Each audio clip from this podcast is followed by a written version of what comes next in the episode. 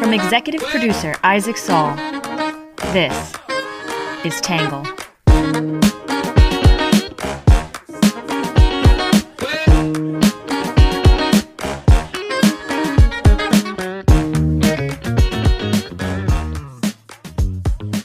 Good morning, good afternoon, and good evening, and welcome to the Tangle Podcast, a place where you get views from across the political spectrum, some independent thinking without all that hysterical nonsense you find everywhere else. I am your host, Isaac Saul, and on today's episode, we are going to be talking about the Ahmaud Arbery trial.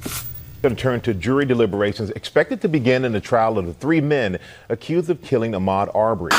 The case against three Georgia men accused in the death of Ahmaud Arbery hinges on one primary question. Does their self defense argument justify shooting a man they suspected of trespassing or theft? And now to another high profile trial, a murder trial over the death of Ahmaud Arbery. This is a big case, obviously, similar to the Kyle Rittenhouse case, one that a lot of people are watching. And also similar to that, requires quite a bit of background knowledge and information. So we are going to be focusing solely on this case today. We'll be skipping a few of our normal sections like the story that matters and the reader question section and the numbers section.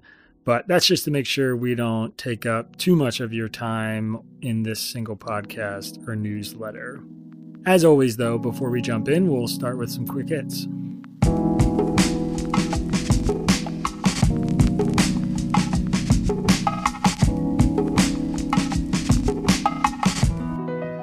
First up, the United States announced a plan to release 50 million barrels of oil from its strategic reserve as part of a global plan to help reduce the cost of energy and gas.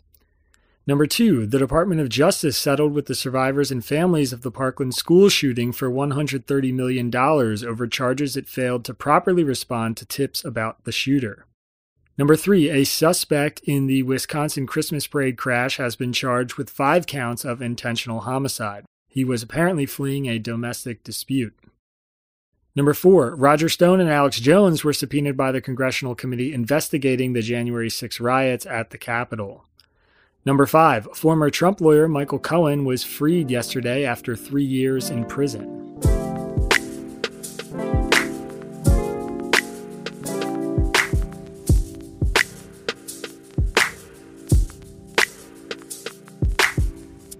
All right, so that is it for our quick hits for the day, which brings us to our main story. On Monday, closing arguments began in the trial surrounding the death of Ahmaud Arbery. On Tuesday, those closing arguments are expected to end, and the jury will begin deliberating. Arbery's case is the third one in a series of politically and racially charged murder and homicide cases that rocked the nation last year the murder of George Floyd, the Kyle Rittenhouse shooting, and now the Arbery trial.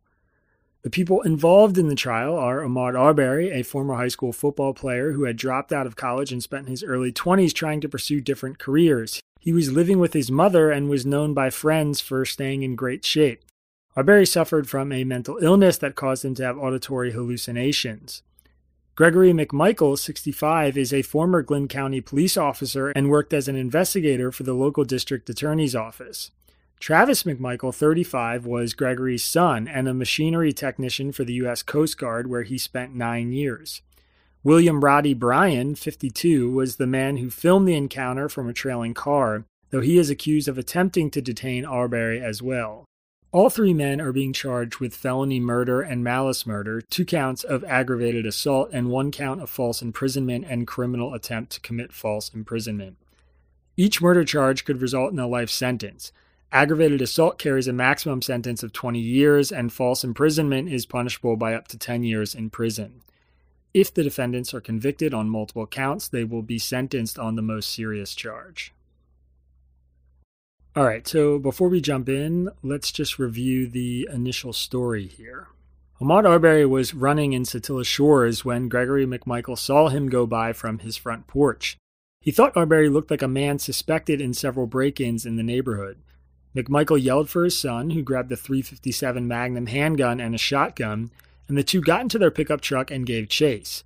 William Bryan, their neighbor, saw the men going after Arbery, then got into his car and began to follow them.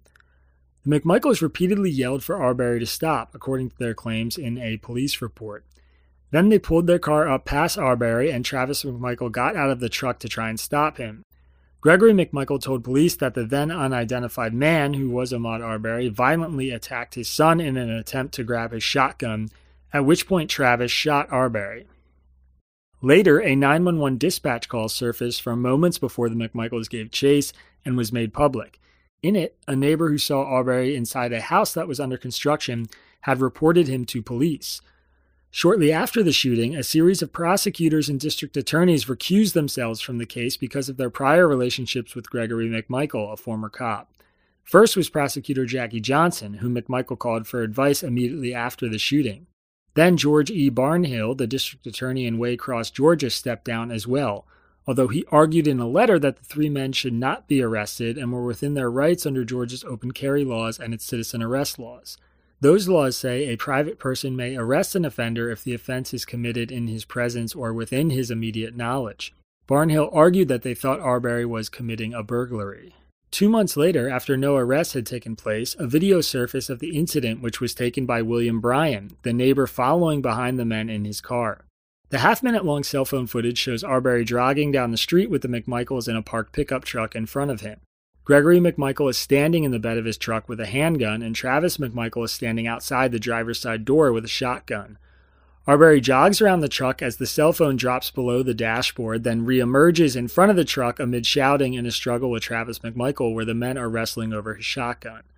Three gun blasts can be heard, then Arbery tries to run away before staggering and falling to the ground. The video immediately went viral, causing a national storm of protests and prompted the arrests of all three men. Not long after, another video emerged, this one a surveillance video showing Arbery inside the home that was under construction. In the video, Arbery looks around briefly and then leaves the house, jogging away. He is not seen stealing anything or committing any federal crimes inside the home. The prosecutor for the Brunswick Judicial Circuit, Jackie Johnson, who initially recused herself, has now been charged for not immediately arresting Travis McMichael. She was voted out of her job and now faces charges of violating her oath for showing favor and affection to Gregory McMichael, as well as obstruction charges for telling two police officers not to arrest Travis on the day of the shooting. Georgia has also since reformed its citizens arrest law, which the McMichaels are citing in court to defend their actions. Arbery's family, friends, and lawyer have maintained that he was out getting exercise in the neighborhood and was likely just going for a jog when he stopped and briefly explored the under construction home. No evidence has emerged of Arbery committing any robberies. Arbery's supporters have compared the day's actions to a modern lynching because he was chased down, cornered, and then killed by white men. During the trial, the McMichaels have argued that the neighborhood had been on edge from a series of robberies that had taken place, including theft of equipment stolen from a house under construction. On one night, Travis McMichael said he approached a man creeping through the shadows of the neighborhood, but retreated when the man reached into his pocket, making him believe the man was armed. Nobody ever spoke to that man again, but the McMichaels argued it contributed to their state of mind at the time they pursued Arbery. On the day of the chase, Travis McMichael says his father came into the house and told him, quote, The guy that has been breaking in down the road just ran by the house. Something has happened. And the two men grabbed their firearms and went after him. The McMichaels argue that they simply tried to stop Arbery so he could be questioned by police, and their lawyer says Arbery was seen on surveillance footage multiple times in the same house.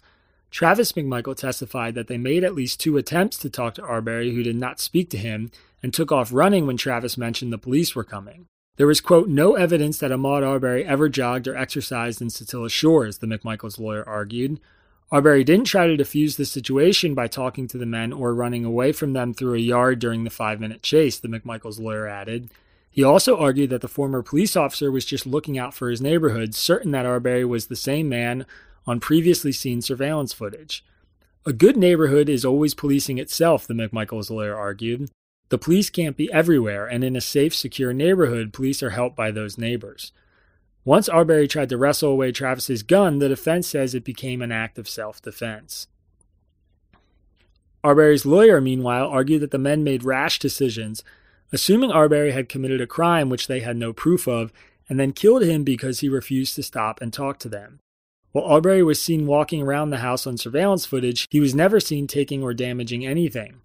The three men had no immediate knowledge of a crime, which is a prerequisite for a citizen's arrest. They only assumed he was a criminal because he was a black man running through the neighborhood.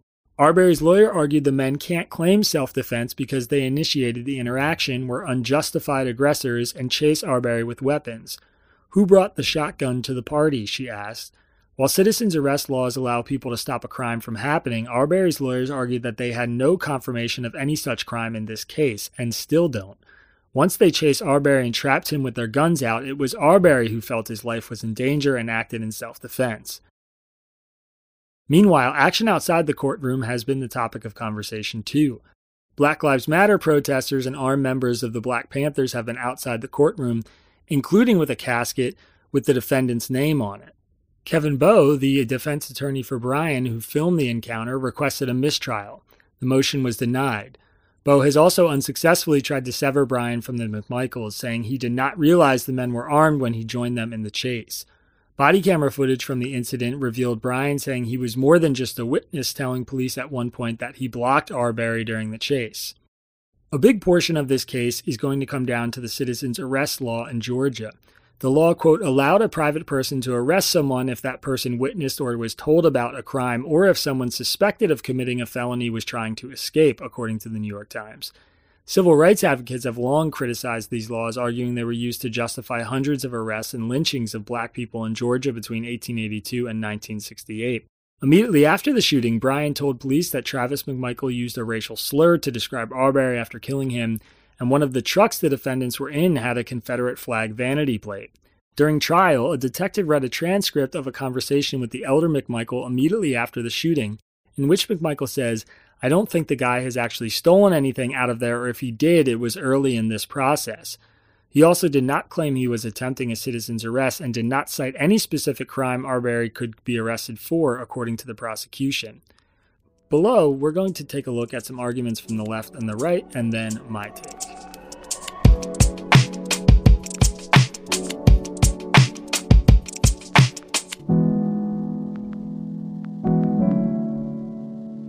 All right, first up is what the left is saying. The left says the killing was provoked by the defendants who pursued and trapped Arbery and who still have no evidence he committed any crime.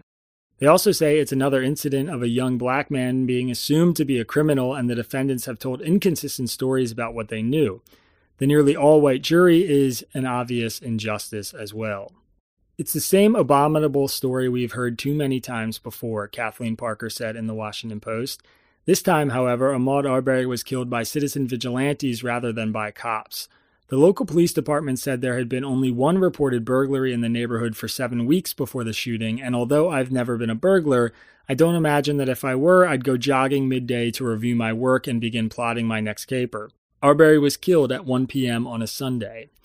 We can't know what went through Arbery's mind in those final desperate moments, but let's borrow a page from John Grisham's A Time to Kill and reverse roles, she wrote.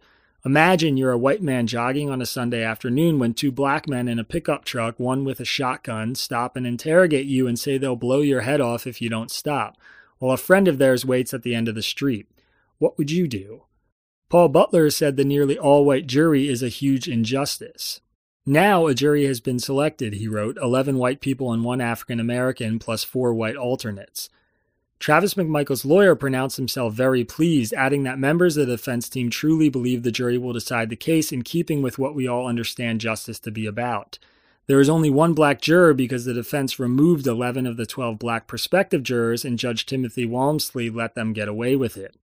During jury selection in a criminal trial, after the judge has found that potential jurors are qualified to sit on the case, the prosecution and defense each get a number of peremptory strikes they can use to remove jurors for virtually any reason.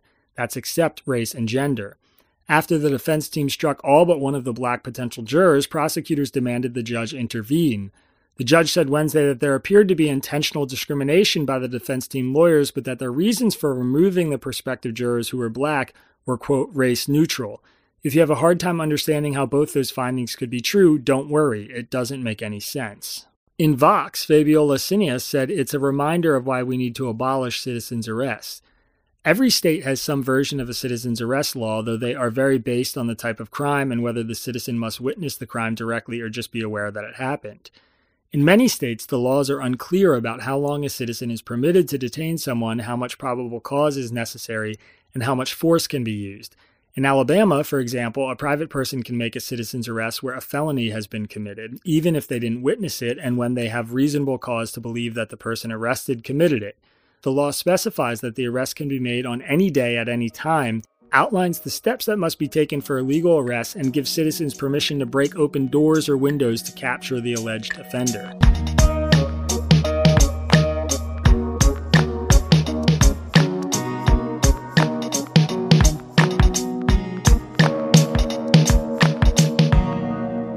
That's it for what the left is saying, and that brings us to the right's take. So the right has argued that Arbery was a victim, but there are legitimate questions about the role race played in the shooting. They also say the media has overemphasized race and is not exploring some holes in Arbery's story, and the case is nothing like Rittenhouse's trial, despite many on the left comparing the two. In the National Review, Andrew McCarthy said the men made a legal assumption, not a racial assumption, but that they were wrong either way. Even if the men knew that Arbery matched the description of a man depicted in the surveillance videos, and even if they believed he was acting suspiciously, they had not seen him commit a crime and they had no real evidence that he had done so, McCarthy wrote. There was no legal basis to detain him, much less make a citizen's arrest under state law. There was no basis to use force against Arbery, much less lethal force. The three defendants' conduct amounted to murder and other crimes because their suspicions and perceptions did not amount to legal cause. Yet state prosecutors have not proven or even charged that the three white men killed Arbery because he was black, McCarthy wrote. As summations in the Georgia trial commence this week, you are to be forgiven if, as with just completed Wisconsin trial in which Kyle Rittenhouse was acquitted, you have distorted understanding of what happened in the case thanks to press coverage. It is always reported that the accused are white and Arbery is black. We are also told that the McMichaels and Bryan are charged with what is called malice murder. This state law term is rarely explained, so it would be understandable for you to suppose that malice must refer to racial prejudice. Malice murder, however, has nothing to do with race or indeed with bias of any kind. Under Georgia law, it is simply the unlawful causing of another person's death with malice aforethought. Madeline Kearns argued that the case has been compared to Rittenhouse's, but it's nothing like it. A recent New York Times story compares the trial of Kyle Rittenhouse with that of Ahmaud Arbery's killers, asserting that they are strikingly similar stories. Men took up the guns in the name of protecting the public when they wound up killing unarmed people they claim self defense. This comparison is superficial and misleading, Kearns said. True, the defendants in both trials are claiming self defense, and one could also argue that the defendants share a penchant for vigilantism, albeit of a different kind. Nevertheless, the details playing out before the trial's respective juries reveal many more differences than similarities. Perhaps the most crucial distinction is that Rittenhouse, a lone 17 year old, fatally shot men who were chasing and assaulting him, Kern said, whereas Gregory McMichael and his son Travis McMichael fatally shot a man whom they were chasing, a man to whom they gave no means of escape, trapping him between vehicles with the assistance of their accomplice William Bryan. Arbery's killers were already pointing guns at him at the critical moment when Arbery lunged at Travis McMichael. If anyone had a claim to self defense in such an instance, it was surely Arbery. In American Greatness, Christopher Roach argued that the media story can't be trusted.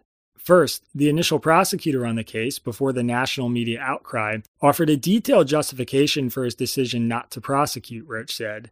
Second, giving credence to the robbery theory, Arbery has a felony criminal record for bringing a gun to a high school football game and later a probation violation for shoplifting.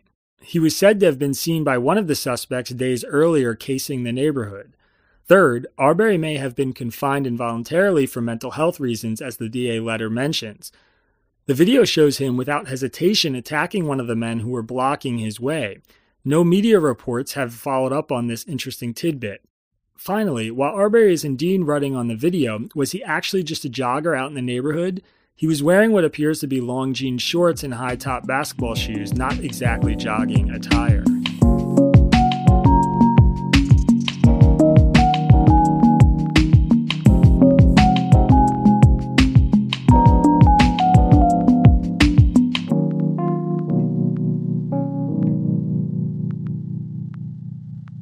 All right, this all brings us to my take here. Um, look, this all seems pretty cut and dried to me. The McMichaels, I think, are guilty of murder.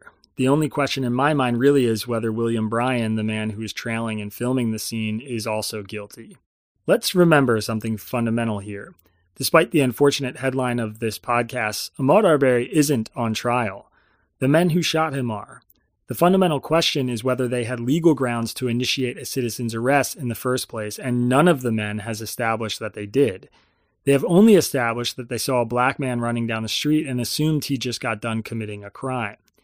The man who owned the home in question, the one under construction, testified he did not know of anything ever being taken from the construction site, that he never asked the McMichaels to confront anyone on his site, and that he'd seen other people, including a white couple, exploring the property as well. He'd only once reported something stolen from his property, but it wasn't from the construction site. The initial police accounts after the shooting are also damning. Bryan, the man who was filming this entire encounter, told police that Travis McMichael called Arbery an effing N word while he was lying on the ground dying. Gregory McMichael referred to Arbery as an asshole to police despite never having met him or spoke to him before that day, again, as he lay dead on the street 30 feet from him. Gregory had also told police he instructed Arbery to stop or, quote, I'll blow your fucking head off while following him down the street, which Travis later testified he never heard his dad say. Travis also told police he couldn't say for sure if Arbery grabbed his gun during their scuffle. Text messages and social media posts showed Travis regularly using racial slurs, and the men had a Confederate flag vanity plate on the pickup truck they chased Arbery in. So I'm sorry, but yes, this case is about race if we can't acknowledge someone is a racist who throws around the N word to describe black people, even in the moments after shooting a black man three times and drives around with a Confederate flag vanity plate, then I don't really know who we can call a racist. Of course, Travis McMichael denies using the N word to describe Arbery, and the only witness is Bryan, but Bryan had absolutely no motivation in the moments after the fact to lie about such an event to the police. Travis's own social media posts and texts make it pretty clear he was comfortable using the word regularly. The reason the prosecution has focused so little on race, meanwhile, is that they probably assume it's a losing strategy. 11 of the 12 jurors are white, and this is despite Brunswick County being majority black. There's no need to try to convince the jury that the two men are racist and risk turning the trial into a case about race when the only legal question here is whether the men had reasonable cause to grab their guns and chase Arbery down the street, which the evidence shows they did not. Even if we were to paint the absolute worst case scenario picture of Arbery, one where he had stolen something or vandalized the construction site in any way, again, there is still no evidence of any such actions. And then Arbery jogged away because he sensed he had been seen, and then the men chased him down, instructed him to stop, and he refused. I'd still think they were guilty of murdering him. You don't get to chase an unarmed person down the street for trespassing or petty theft or vandalism, yell threatening things at them, point guns at them, corner them, and then claim self defense when they try to disarm you. Especially not after you've been chasing them and threatening them for five minutes, still haven't called the police, and didn't actually see them commit any crime. Even worse, the McMichaels never claimed they were attempting a citizen's arrest until they lawyered up. They never had a specific crime they were trying to arrest Arbery for, and they hadn't even called the police when they told Arbery they were trying to stop him for questioning. Another neighbor had already called the cops, which is why they showed up. As for Bryan, his case is more interesting. Prosecutors claimed he helped pursue Arbery, that you can hear him cocking a weapon in the video of Arbery, and that he participated in his killing. Bryan, meanwhile, has claimed that he was only trying to help and then recorded the incident but didn't know the McMichaels were armed when he initially pursued them and says he wasn't armed himself. I'm not sure what happens to him in this case, but it seems far more important that the McMichaels get convicted of murder. Regardless, it's another heartbreaking story, one that, unlike the Rittenhouse case, has very obvious and clear racial elements that we as a nation should be able to reckon with and acknowledge. I can't say for sure I know what the jury will do, and I'm rarely going to say that putting someone in prison will help them or society, but anything short of a guilty verdict for the McMichaels would seem like a horrific injustice. All right, that is it for today's newsletter. As always, I'm going to send you off with a have a nice day story. We don't have any other sections because this alone is enough to cover a entire podcast. But before you go, here's one good story to wash down this very tragic piece. During the pandemic, Target announced that it was going to give its employees off and close all of its stores for Thanksgiving. A few years ago, many retailers began starting the Black Friday shopping blitz on Thursday night after Thanksgiving to compete with online shopping. Many retailers were criticized for making thousands of people work during the holidays. Last year, though, they had to change their schedule during the pandemic to reduce the number of people in stores, and they saw their profits actually rise in October and November.